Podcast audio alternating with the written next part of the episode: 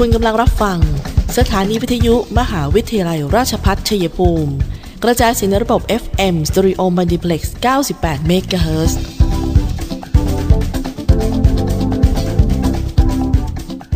ที่นี่ สถานีวิทยุกระจายเสียงเพื่อการศึกษา มหาวิทยาลัยราชพัฒชัยภูมิส่งกระจายเสียงในระบบ FM Stereo Multiplex ความถี่ 98 MHz จากนี้ไป อเชิญท่านติดตามรับฟังรายการ คุยกันบ่ายสองโมงดำเนินรายการโดยธนทรชัยวงศ์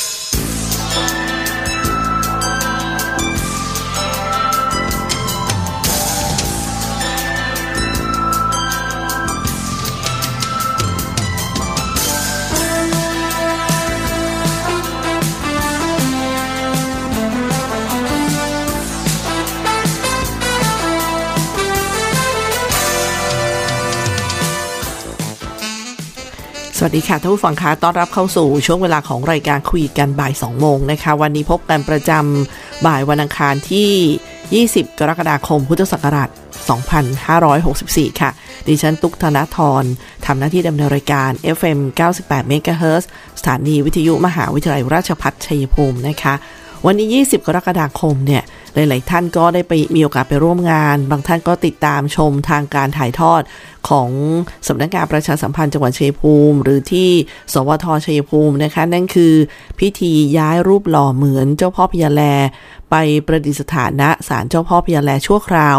นะคะที่ศาลเจ้าพ่อพญาแลนหนองประเท่า ซึ่งก็ดำเนินการมาตั้งแต่ช่วงสายๆนะคะตั้งแต่ 8นาฬิกาพร้อมกันก็นำโดยท่านผู้ว่าวิเชียนจันทรโนไทย แล้วก็หลาย ๆ ท่านที่เขาเรียกว่าไปร่วมกันด้วยพลังศรัทธานะคะซึ่งตอนเช้าเนี่ยก็มีการพอประกอบ พิธีจุดเทียน บูชาสักการะเจ้าพ่อพญาแล แล้วก็นำกล่าวสักการะนะคะ โดยท่านโดยโดยพราหมณ์นะคะคณะพราหมณ์ และอัญเชิญรูปหล่อเหมือนเจ้าพ่อพญาแลไปประดิษฐานศาลเจ้าพ่อพญาแลชั่วคราว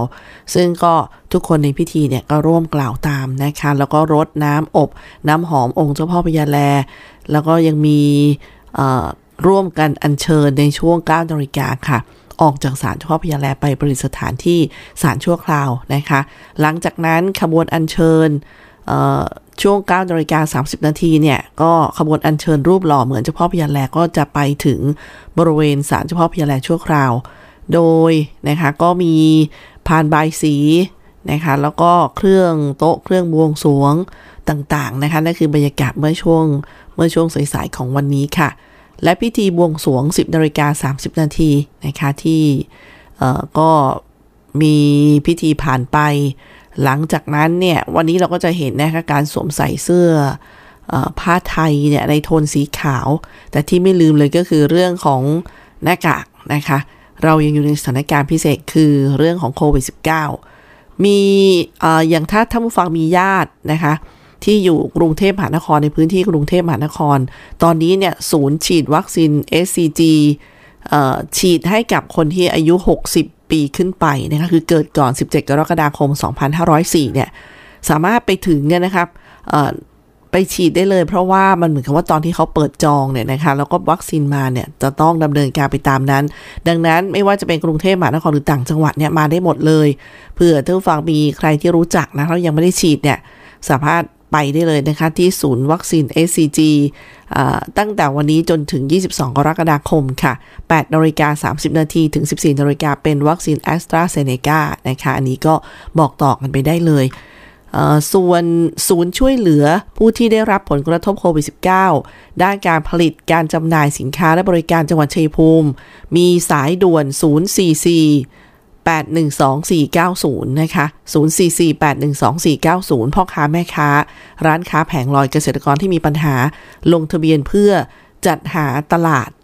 จัดหาจุดจำหน่าย ส่งเสริมการขายแบบออฟไลน์ออนไลน์ได้หมดนะคะ หาแหล่งเงินทุน เพื่อบรรเทาความเดือดร้อน แนะนำให้คำปรึกษาร้านค้า แล้วก็เพิ่มองค์ความรู้รายสาขากันเลย นี่คือสำนักงานพาณิชย์จังหวัดชัยภูมิค่ะ 044812490 นะคะ เรียกว่าเป็นศูนย์ช่วยเหลือผู้ได้รับผลกระทบจากโควิด -19 ด้านการผลิตและการจำหน่ายสินค้าและบริการจังหวัดชัยภูมิค่ะ ส่วนเมื่อวานนี้กับประเด็นทอดๆเรื่องของการยกเลิกกรมธรรม์เจอจ่ายจบเนี่ยตอนนี้นะคะด่วนเลย มีคำสั่งนายทะเบียนคอปพออกมา ณวันที่ 16 กรกฎาคม 2564 ค่ะทั้งฝั่งค้าลงนามโดย นายสุทธิพลทวีชัยการเลขาธิการ คณะกรรมการกำกับและส่งเสริมการประกอบธุรกิจประกันภัยนะคะซึ่งอยู่ในตำแหน่งนายทะเบียน ก็ประกาศเรื่องนะคะคำสั่งนายทะเบียนที่ 38ทับ2564 เรื่องให้ยกเลิกเงื่อนไข การใช้สิทธิ์บอกเลิกกรมธรรม์ประกันภัย โดยบริษัท ในกรมธรรม์ประกันภัยโควิด -19 สำหรับบริษัทประกันวินาศภัยค่ะ ก็เนื้อหาของประกาศก็มีอยู่ว่าตามที่สถานการณ์การแพร่ระบาดของโรคติดเชื้อไวรัสโคโรนา 2019 ทั่วโลกและประเทศไทย โดยรัฐบาลได้มีมาตรการป้องกันลดโอกาสการแพร่ระบาดของโรคติดเชื้อไวรัสโคโรนา 2019 ในสถานที่ต่างๆ ที่มีความเสี่ยงสูง รวมถึงอาจมีมาตรการอื่นใดที่เกี่ยวข้องกับโรคดังกล่าวในอนาคต พื่อความเป็นธรรมและบรรเทาความเดือดร้อนแก่ผู้เอาประกันภัย จากสถานการณ์การแพร่ระบาดดังกล่าว และคุ้มครองสิทธิประโยชน์ของผู้เอาประกันภัย และประชาชน รวมถึงเพื่อเป็นการเสริมสร้างความเชื่อมั่น ต่อระบบธุรกิจประกันภัยโดยรวม อาศัยอำนาจตามความในมาตรา 29 วรรคสองแห่งพระราชบัญญัติ ประกันวินาศภัย พุทธศักราช 2535 นายทะเบียนจึงออกคำสั่งดังต่อไปนี้ ข้อหนึ่งคำสั่งนี้เรียกว่าคำสั่งนายทะเบียนที่ 38ทับ2564 เรื่องให้ยกเลิกเงื่อนไขการใช้สิทธิ์บอกเลิก กรมธรรม์ประกันภัยโดยบริษัท ในกรมธรรม์ประกันภัยโควิด -19 สำหรับบริษัทประกันวินาศภัย ข้อ 2 ในคำสั่งมีดังนี้ กรมธรรม์ประกันภัยโควิด -19 หมายความว่า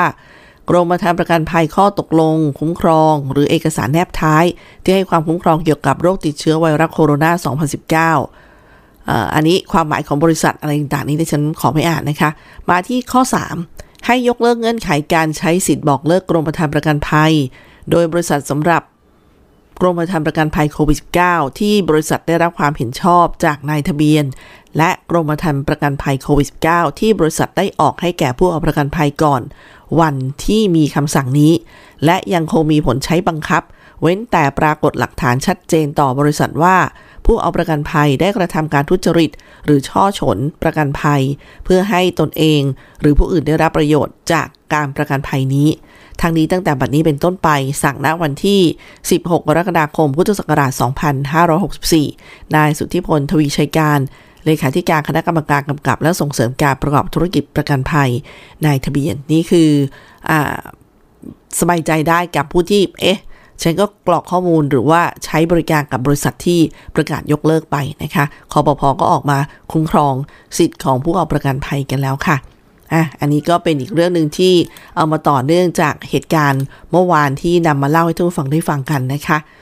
อ่ออีกหนึ่งที่จะบอกกันในช่วงนี้ ก็มีเรื่องมีภาพลูกอินทผลัมมาฝากท่านผู้ฟังด้วยนะ คือช่วยเขาขายนะคะ ช่วยเขาขาย ตอนนี้ก็ช่วยกันได้ดูกับพาณิชย์จังหวัดหาสถานที่ขายให้กับบรรดาพ่อค้าแม่ค้า อย่างอินทผลัมเนี่ยเขาบอกว่าเออเขาบอกบาฮี่ที่เห็นในภาพเนี่ยคุณลักษณ์ของที่สวนก็คือความหวานไม่น้อยกว่า 31 บลิกอะเป็นหน่วยของเขานะ ลูกแก่เต็มใบไม่ติดเขียวผิวสวยเอ่อ ซึ่งเขาบอกลูกไม่แตกไม่บิดเบี้ยวไม่มีตำหนิ ผ่านการล้างทำความสะอาดและผึ่งแห้ง อินทผลัมบาฮีอาบาฮี จากต้นเนื้อเยื่อนะคะรวมเกรดเนี่ยนี่อันนี้เขาโฆษณาเลยนะ ขนาดนี้เท่าเหรียญ10 บาท ราคาเดียวเท่านั้น 350 บาท ค่าส่ง 50 บาทนะคะ หนึ่งกิโลกรัม 400 บาท คือรวมค่าส่ง 2 กิโลกรัม 750 บาท 3 กิโลกรัม 1,100 บาท 4 กิโลกรัม 1,450 บาท 5 กิโลกรัม ฟรีอีก 1 กิโล ฟรีส่งด้วยนะคะ ก็รวมเป็น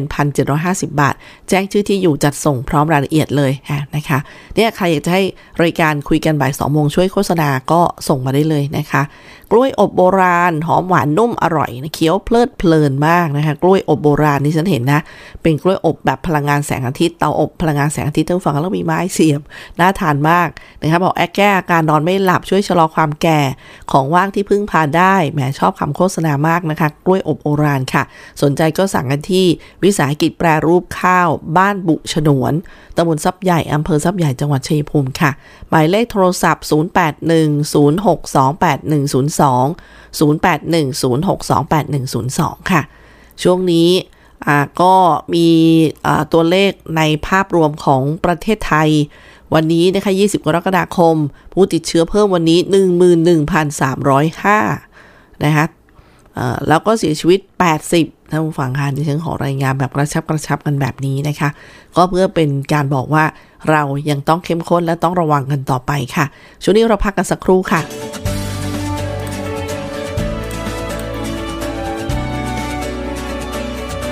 ในช่วงที่เราต้องต่อสู้กับ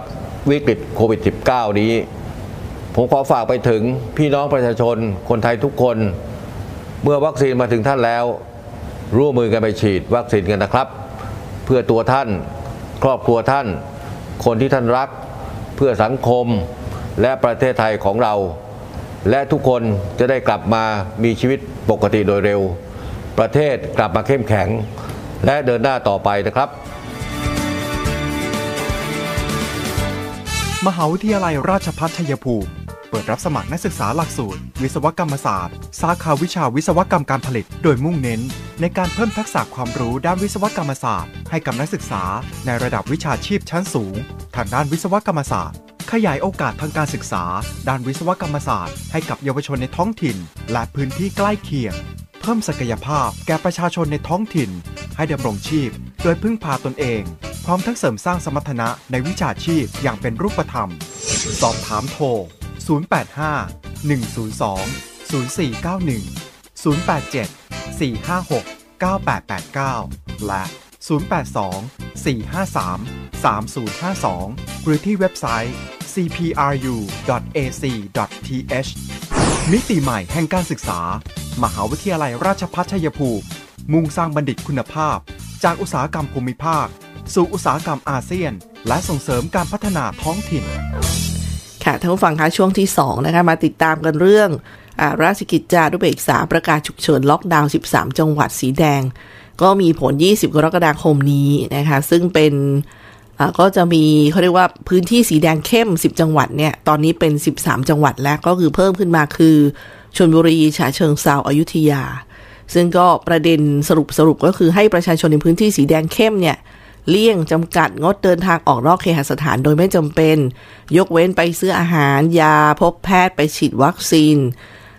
วัคซีนโควิดเนี่ยนะคะเคอร์ฟิวก็คือ 21นาฬิกาถึง 4นาฬิกา เป็นเวลา 14 วัน เว้นแต่จะได้รับอนุญาตจากพนักงานเจ้าหน้าที่ ใครฝ่าฝืนมีความผิดตามพรบฉุกเฉินนะคะ ร้านอาหารห้างร้านสะดวกซื้อปิดเวลา 20นาฬิกา เปิดได้4นาฬิกา ส่วนโรงพยาบาลคลินิก โรงแรมธนาคารไปรษณีย์โรงงาน ร้านขายยาร้านทั่วไป ปั๊มน้ำมัน ปั๊มแก๊ส บริการส่งสินค้าและอาหารตามสั่ง เปิดได้ปกติ แล้วก็ให้ผู้ว่าราชการจังหวัดสั่งปิดกิจการกิจกรรมที่มีความเสี่ยงแพร่โรค 14 วัน ตั้งจุดสกัดด่านสำหรับการป้องกันการเดินทางข้ามพื้นที่สีแดงจำกัดจำนวนผู้โดยสารทุกประเภทในพื้นที่สีแดงเข้มเหลือ 50% ยังคงห้ามการรวมกลุ่มเกิน 5 คน กิจกรรมอื่นที่เคยได้รับอนุญาตแล้ว ให้ขออนุญาตใหม่ หน่วยงานต่างๆ ขอให้ทำงานที่บ้านมากที่สุด work from home นะคะเท่าที่จะเป็นไปได้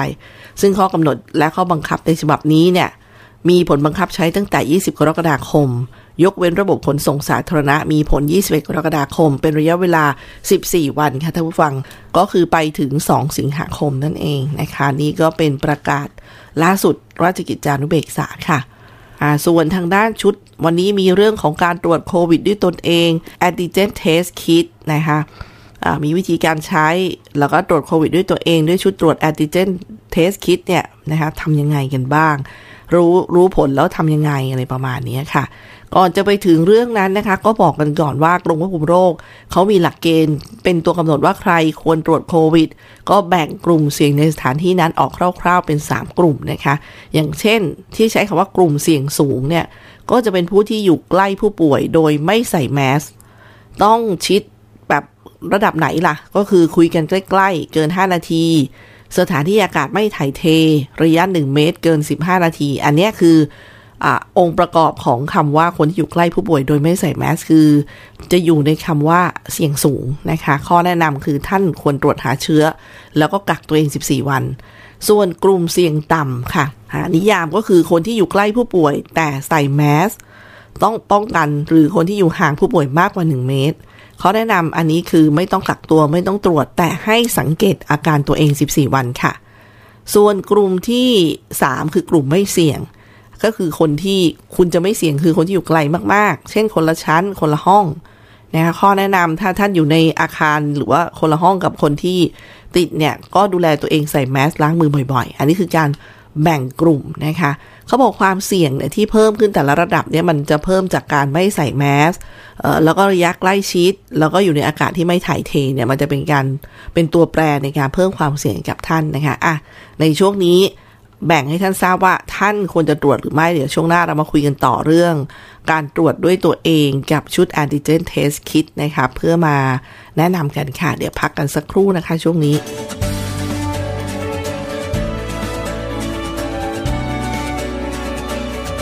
ในช่วงที่เราต้องต่อสู้กับวิกฤตโควิด -19 นี้ ผมขอฝากไปถึงพี่น้องประชาชนคนไทยทุกคน เมื่อวัคซีนมาถึงท่านแล้ว ร่วมมือกันไปฉีดวัคซีนกันนะครับ เพื่อตัวท่าน ครอบครัวท่าน คนที่ท่านรัก เพื่อสังคมและประเทศไทยของเรา และทุกคนจะได้กลับมามีชีวิตปกติโดยเร็ว ประเทศกลับมาเข้มแข็ง และเดินหน้าต่อไปนะครับ คณะรัฐศาสตร์ มหาวิทยาลัย ราชพัฒชัยภูมิ มุ่งผลิตบัณฑิตที่มีคุณภาพอุดมด้วยความรู้ มีสำนึกต่อสาธารณะ และพร้อมรับใช้สังคม ด้วยการพัฒนาระบบการเรียนการสอนให้เหมาะสมกับการเรียนรู้ในศตวรรษที่ 21 จึงจัดให้มีสิ่งอำนวยความสะดวกที่ครบครันและทันสมัยคณาจารย์ที่มีความรู้ความเชี่ยวชาญในศาสตร์เฉพาะ มีหลักสูตรที่ได้มาตรฐาน และมีระบบการดูแลนักศึกษา ให้สำเร็จการศึกษาตลอดหลักสูตร หลักสูตรที่จัดการเรียนการสอน หลักสูตรระดับปริญญาตรี หลักสูตร 4 ปี 1. หลักสูตรรัฐศาสตร์บัณฑิต สาขาวิชารัฐศาสตร์ 2. หลักสูตรรัฐประศาสนศาสตร์บัณฑิต สาขาวิชา รัฐประศาสนศาสตร์ 3. หลักสูตรนิติศาสตร์บัณฑิต สาขาวิชานิติศาสตร์ 4. หลักสูตรศิลปศาสตร์บัณฑิต สาขาวิชา สหวิทยาการเพื่อการพัฒนาท้องถิ่น หลักสูตรระดับบัณฑิตศึกษา หลักสูตร 2 ปี 1. หลักสูตรรัฐประศาสนศาสตร์ มหาบัณฑิต สาขาวิชา รัฐประศาสนศาสตร์ 2. หลักสูตรศิลปศาสตร์ มหาบัณฑิต สาขาวิชา ยุทธศาสตร์การพัฒนา สิ่งสนับสนุนการศึกษาที่เหมาะสมกับการเรียนรู้ในศตวรรษที่ 21 1. ห้องเรียนคุณภาพ Smart Classroom ที่ทันสมัย เทียบเท่ามหาวิทยาลัยชั้นนำ 2. ห้องสมุดที่มีทรัพยากรสารสนเทศครบครัน 3. ห้องคอมพิวเตอร์สำหรับการสืบค้นและการศึกษาด้วยตนเอง 4. ระบบการให้คำปรึกษาระหว่างคณาจารย์และนักศึกษา 5. สโมสรนักศึกษาที่บริหารกิจกรรมสร้างสรรค์และสร้างสัมพันธภาพอันดีระหว่างนักศึกษา เรียนรู้จากผู้เชี่ยวชาญ สั่งสมประสบการณ์ พร้อมทำงานได้จริง เวลาเรียน ภาคปกติ วันจันทร์ถึงวันศุกร์ภาคพิเศษ ภาคกสพชวันเสาร์และวันอาทิตย์ แนวทางการประกอบอาชีพ 1. ข้าราชการสังกัดกระทรวงกรมกองต่างๆ 2. ข้าราชการตุลาการ 3. ข้าราชการสังกัดท้องถิ่น 4. พนักงานรัฐวิสาหกิจ 5. พนักงานเอกชน 6. นักวิจัย นักวิชาการ อาจารย์มหาวิทยาลัย 7. ผู้ประกอบการอิสระ คณะรัฐศาสตร์ มหาวิทยาลัย ราชภัฏชัยภูมิ โทรศัพท์ 044-815-111 ต่อ 1300 หรือที่เว็บไซต์ cpru cpru.ac.th ยิ่งวันยิ่งเกรงไกรราชพัฒชัยค่ะท่านผู้ฟังครับมาต่อกันตรงนี้นะคะกับคุยกันบ่าย 2 โมง FM 98 MHz สถานีวิทยุมหาวิทยาลัยราชภัฏชัยภูมิค่ะ กับตุ๊กคณทรนะคะที่อยู่เป็นเพื่อนท่านผู้ฟังตรงนี้ค่ะอามาต่อกันเมื่อสักครู่นี้ทิ้งท้ายที่ช่วง 2 บอกว่าแบ่งกลุ่มแล้วนะคะ เสี่ยงมากเสี่ยงเสี่ยงสูง เสี่ยงต่ำกับไม่เสี่ยงนะคะ พอคุณรู้แล้วว่าคุณอยู่กลุ่มเสี่ยงสูงที่ต้องตรวจโควิดกันแล้วเนี่ย อย่างตอนนี้เขาก็อนุมัติว่าเพื่อที่ให้ท่านเนี่ยจะได้กักตัวเอง จะได้ไม่ไปแพร่เชื้อต่อเขาเลยบอกว่าเอาล่ะ ไปรอตรวจเนี่ยอาจจะไม่ทันนะคะ ก็มีการอนุมัติตรวจโควิดด้วยตนเองด้วยชุดตรวจ antigen test kit นะคะแต่ต้องต้องวงเล็บกันท่านผู้ฟังว่าการไปซื้อต้องซื้อที่ที่เขารับรองนะคะอย่าไปซื้อแบบ ในอินเทอร์เน็ตอะไรอย่างเงี้ยนะคะมันไม่มีการรับรองต้องบอกไว้ก่อนเลย เขาบอกในชุดตรวจ antigen test kit เนี่ยนะคะ ก็จะประกอบไปด้วยแผ่นทดสอบนะฮะที่มันมีขีดขีดให้ท่านนะนะคะ หลอดดูดนะคะอย่างที่ 3 คือน้ำยา แล้วก็ 4 คือก้านสวอปที่คุณผู้ฟังที่เคยตรวจก็จะทราบที่เขาไปแย่จมูกท่านอะก้านสวอปแล้วก็หลอดตัวอย่างนะฮะจะมีอยู่ 5 ชนิดในชุดนี้ ขั้นตอนการใช้งานคือ 1. เตรียมถังขยะติดเชื้อสำหรับทิ้งอุปกรณ์หลังตรวจเสร็จ 2. นำน้ำยาเทลงหลอดตัวอย่าง ก็เทให้ถึงบริเวณขอบที่กำหนดนะคะก็จะมีขีด 3. นำก้านสวอปแย่เข้าจมูก หมุน 3-4 ครั้ง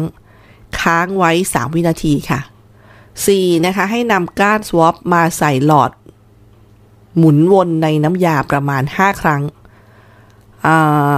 ห้าคือเขาจะเป็นประมาณว่าคุณเอาไอ้กานสวอปเนี่ยใส่ลงไปเสร็จแล้วคุณก็ปิดใช่ไหมคะฝาแล้วก็เอียงเอียงหมุนวนให้ให้มันอยู่ในน้ำยาเนี่ยประมาณ5ครั้ง5นำหลอดดูดน้ำยา ลงช่องประมาณ2-3หยด แล้วก็มาดูผลกันนะคะหมดผลเนี่ยเขาบอกว่า ถ้าคุณดูขีดนะคะมีเอ่อมีแดงอย่างเดียวเนี่ยคือ negative ไม่พบเชื้อ อีกอันนึงถ้าพบเชื้อคือ positive เนี่ย คุณจะเห็นขึ้น 2 ขีดคือแดงกับดำใช่ไหมคะ อันเนี้ยคืออ่าแล้วเรามาดูรายละเอียดกันว่าการตรวจด้วยชุดตรวจ antigen test kit เนี่ยนะอ่อข้อควรระวังเขาบอกว่าหลังใช้ชุดทดสอบโควิด -19 เสร็จแล้วควรทิ้งลงถังขยะติดเชื้อทุกครั้ง การตรวจเชื้อไวรัสต้องรับเชื้อมาแล้ว 5-14 วันถึงจะตรวจได้ผลที่แม่นยำค่ะ การตรวจได้ผลเป็นลบไม่ได้หมายความว่าจะไม่พบเชื้อ ขึ้นอยู่กับระยะเวลาที่ได้รับเชื้อมาแล้วด้วย หากมีอาการอื่นๆ เพิ่มเติม ควรตรวจซ้ำอีกครั้งใน 3-5 วันเพื่อความแม่นยำหากผลเป็นบวกนะคะ ให้แจ้งหน่วยบริการใกล้บ้านที่ติดต่อได้ แยกกักตัวเองแล้วก็สังเกตอาการ หากมีอาการหายใจลำบากควรติดต่อขอเข้ารักษา แจ้งผู้ใกล้ชิดให้ทราบความเสี่ยง เพื่อให้ทดสอบหาเชื้อต่อไป กรณีผลเป็นลบค่ะ หากเสี่ยงสูงนะคะ ควรแยกกักตัว ก่อนทดสอบซ้ำภายหลัง 3-5 วัน แล้วก็หากมีอาการป่วยของโควิด -19 ควรทดสอบซ้ำทันที หากมีประวัติเสี่ยงควรแยกกักตัวเพื่อป้องกันแพร่เชื้อ นี่ก็เป็นเรื่องของการใช้ชุดแอนติเจนเทสคิดนะคะเออส่วนวันนี้ก่อนจะส่งท้ายช่วงที่ 3 ก็เป็นเรื่อง ของดูความต่างที่ท่านฟังจะได้ยินกันบ่อยๆ จะได้ไม่สับสนนะคะ ฟังเป็นความรู้เอาไว้คำว่า antigen test kit นะคะคือชุดทดสอบ antigen แล้วก็จะมีอีกคำหนึ่งคือ antibody test kit คือชุดทดสอบ antibody ก็คือทดสอบภูมิต้านทาน เขาบอกมันต่างกันยังไงนะคะแถบแสดงในตลับทดสอบก็ต่างกันแล้วค่ะสำหรับ เอ่อ antigen test kit กับ antibody test kit คืออันหนึงทดสอบเชื้ออีกอันหนึงทดสอบ antibody คือภูมิต้านทานออย่างตัว antigen test ชุดทดสอบ antigen เนี่ยจะมี2 2ขีด แต่พอเป็นทดสอบภูมิต้านทานคือ antibody test เนี่ยจะมี 3 ขีดนะคะก็จะมีแสดงอย่างตัวตัว 2 ขีดก็คือแสดงตัว C กับตัว T ส่วนแบบ 3 ขีดคือทดสอบแอนติบอดีเนี่ยจะมี C G และ M นะคะ ซึ่งความแตกต่างนี้ ถ้าชุด anti antigen test เนี่ยนะคะ ทดสอบเชื้อเนี่ยพุทชุดทดสอบตรวจหาโปรตีนของเชื้อไวรัสก่อโรคโควิด -19 นี่คือลักษณะการใช้งานค่ะ แต่ถ้าเป็นแอนติบอดีคือเป็นชุดทดสอบตรวจหาภูมิตอบสนองต่อไวรัส ทีนี้เรื่องของการทดสอบหาเชื้อเขาดูจากสารคัดหลั่งนะคะ ก็แบบที่เราคอยแยงในโพรงจมูกเนี่ย ช่องปากลำคอน้ำลาย นะคะแต่ว่าถ้าเป็นการหาภูมิต้านทานเนี่ยผลตอบสนองต่อไวรัสคือจะดูจากเลือดนะจะเป็นการให้เจาะเลือด ข้อพับแขนเลยประมาณนี้ แต่นะคะในส่วนของชุดทดสอบหาเชื้อเนี่ยอนุญาตให้ประชาชนนำมาตรวจด้วยตนเองนะคะแล้วอ่านผลทดสอบ อย่างที่แจ้งไปเมื่อสักครู่นี้ แต่ถ้า ถ้าเกิดเป็นเรื่องของการตรวจภูมิตอบสนองต่อไวรัสเนี่ยเขาบอกห้ามประชาชนนำมาตรวจด้วยตนเอง การตรวจและแปลผลต้องทำโดยบุคลากรทางการแพทย์เนี่ยต่างกันแบบมาก ๆเลยนะคะประมาณนี้อะเป็นการให้ให้ความรู้เพื่อที่ว่าบางทีเราไปเจอคำสองคำเนี้ยฟังผ่านๆก็งงๆยิ่งถ้าว่าเราไม่ได้ใส่ใจมากนักนะคะ เน้นส่งท้ายตรงนี้ว่าในช่วงที่ 3 ความเสี่ยงต่ำไม่ได้แปลว่า ไม่มีความเสี่ยงนะคะ ผู้ติดโรคโควิด -19 อาจไม่แสดงอาการ และแพร่เชื้อไวรัสไปยังผู้อื่นได้ โดยไม่รู้ตัว ด้วยเหตุนี้ค่ะเราจึงต้องทำตามมาตรการป้องกันทั้งหมด เพื่อป้องกันตัวเองและคนที่เรารักและคนในชุมชนนะคะ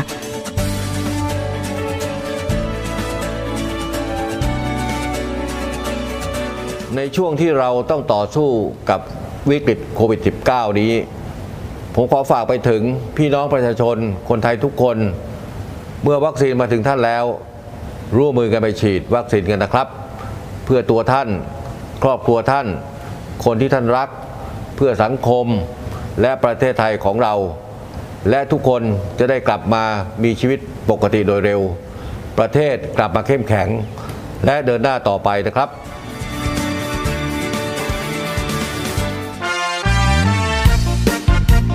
เปิดรับสมัครแล้ว โรงเรียนสาธิตมหาวิทยาลัยราชพัฒชัยภูมิแผนกประถมศึกษา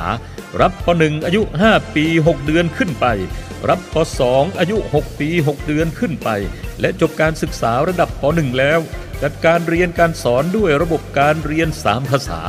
ภาษาอังกฤษ ภาษาไทย ภาษาจีน เรียนภาษาอังกฤษกับครูชาวต่างชาติเจ้าของภาษา ใช้ภาษาอังกฤษเป็นสื่อการสอนทุกรายวิชา ยกเว้นภาษาไทย และสังคมศึกษา ระบบที่เลี้ยงหนึ่งต่อหนึ่งเรียนกีฬากอล์ฟติดต่อสอบถามได้ที่ โรงเรียนสาธิตมหาวิทยาลัย ราชพัฒชัยภูมิ แผนกประถมศึกษา โทรศัพท์ 093 561 1465 086 246 4641 และ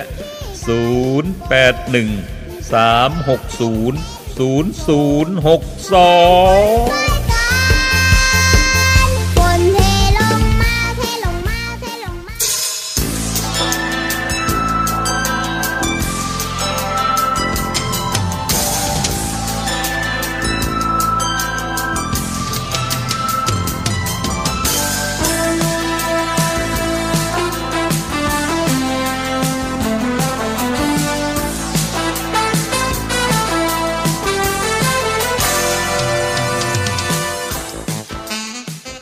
ท่านผู้ฟังคะเดินทางมาถึงช่วงท้ายรายการกับคุยกันบ่าย 2 โมงประจำวันนี้นะคะ ก่อนจะไปถึงศูนย์ต่อต้านข่าวปลอมเนี่ยในช่วงสัปดาห์นี้สัปดาห์หน้าเนี่ยท่านผู้ฟังคะก็จะเป็นวันสำคัญทางพระพุทธศาสนาของเราด้วยนะคะในยุค New Normal เนี่ยควรจะต้องทำยังไงกันบ้าง หลายท่านก็บอกอยากทำบุญก็อยากทำเพื่อจะได้สบายใจ ก็มีแนวทางค่ะ จากทั้งกรมการศาสนากระทรวงวัฒนธรรม ได้เตรียมจัดกิจกรรมส่งเสริมพระพุทธศาสนาเนื่องใน เทศกาลวันอาสาฬหบูชา และวันเข้าพรรษาพุทธศักราช 2564 เพื่อส่งเสริมให้พุทธศาสนิกชนร่วมกิจกรรมทางพระพุทธศาสนาแบบออนไลน์นะคะภายใต้สถานการณ์โควิด -19 ค่ะ อันนี้ก็ได้รับการเปิดเผยจากทางนายอิทธิพลคุณปลื้ม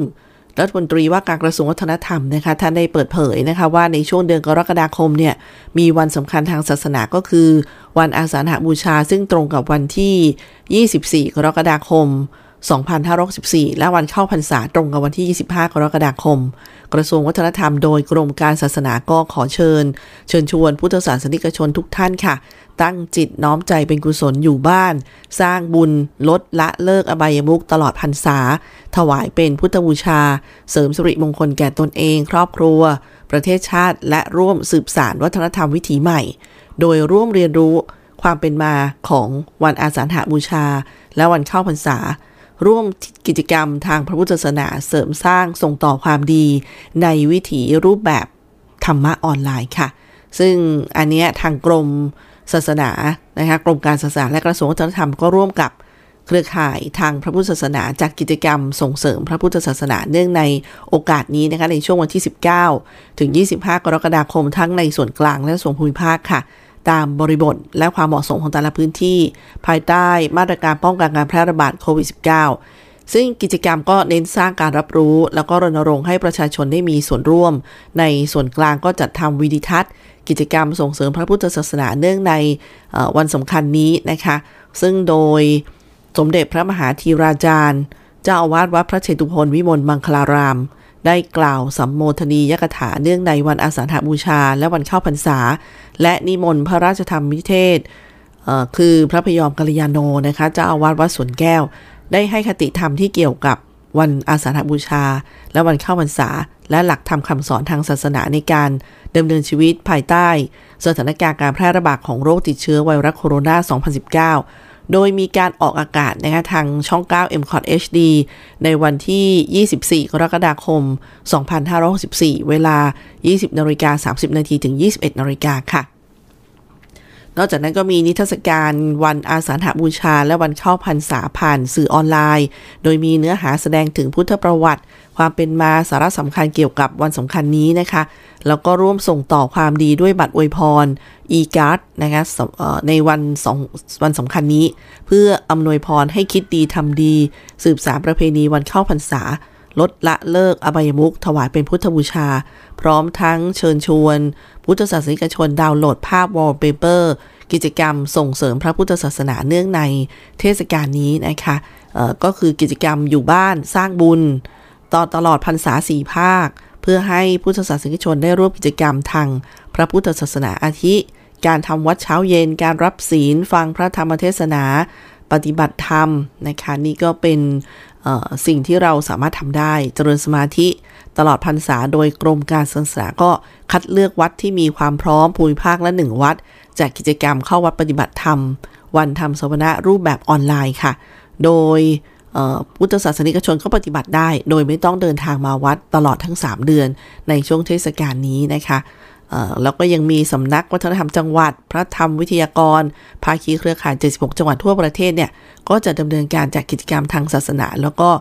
ผลิตสื่อสร้างสรรค์ เพื่อสร้างการรับรู้เรื่องวันอาสาฬหบูชา เทศกาลวันเข้าพรรษาเรียนรู้ธรรมะ ให้สอดคล้องกับสถานการณ์นี้นะคะท่านผู้ฟังนี่ก็เป็นอีกหนึ่งเรื่องที่อยากจะบอกกัน เพราะว่าหลายท่านจงแหมเนี่ยวัดก็ไม่ได้ไปนะก็มีรูปแบบใหม่ New Normal กับ วันสำคัญทางศาสนานะคะส่งท้ายที่ข่าวปลอมนะคะสักสองข่าว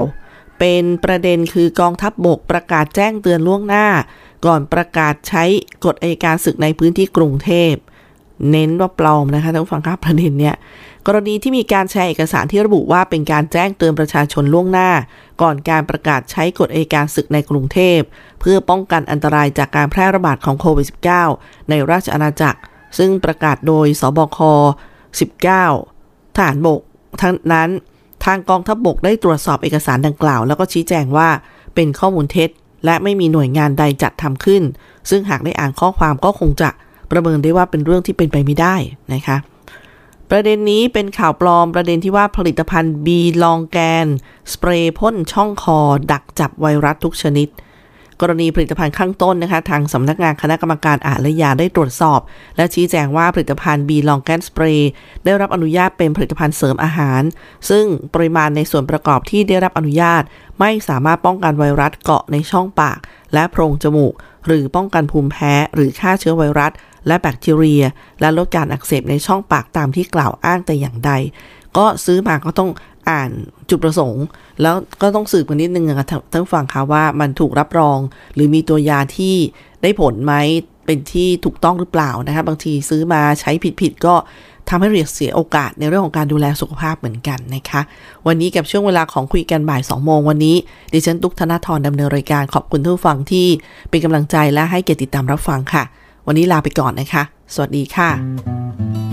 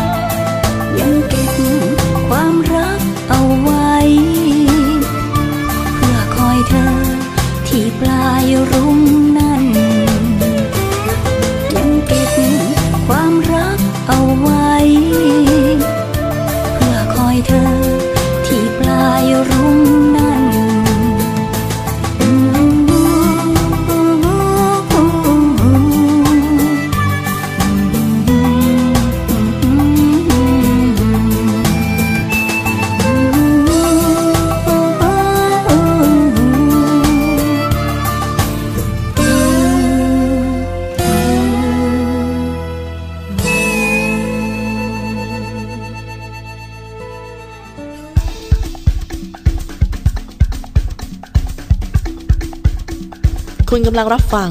สถานีวิทยุมหาวิทยาลัยราชพัฒชัยภูมิ กระจายเสียงในระบบ FM Stereo Multiplex 98 MHz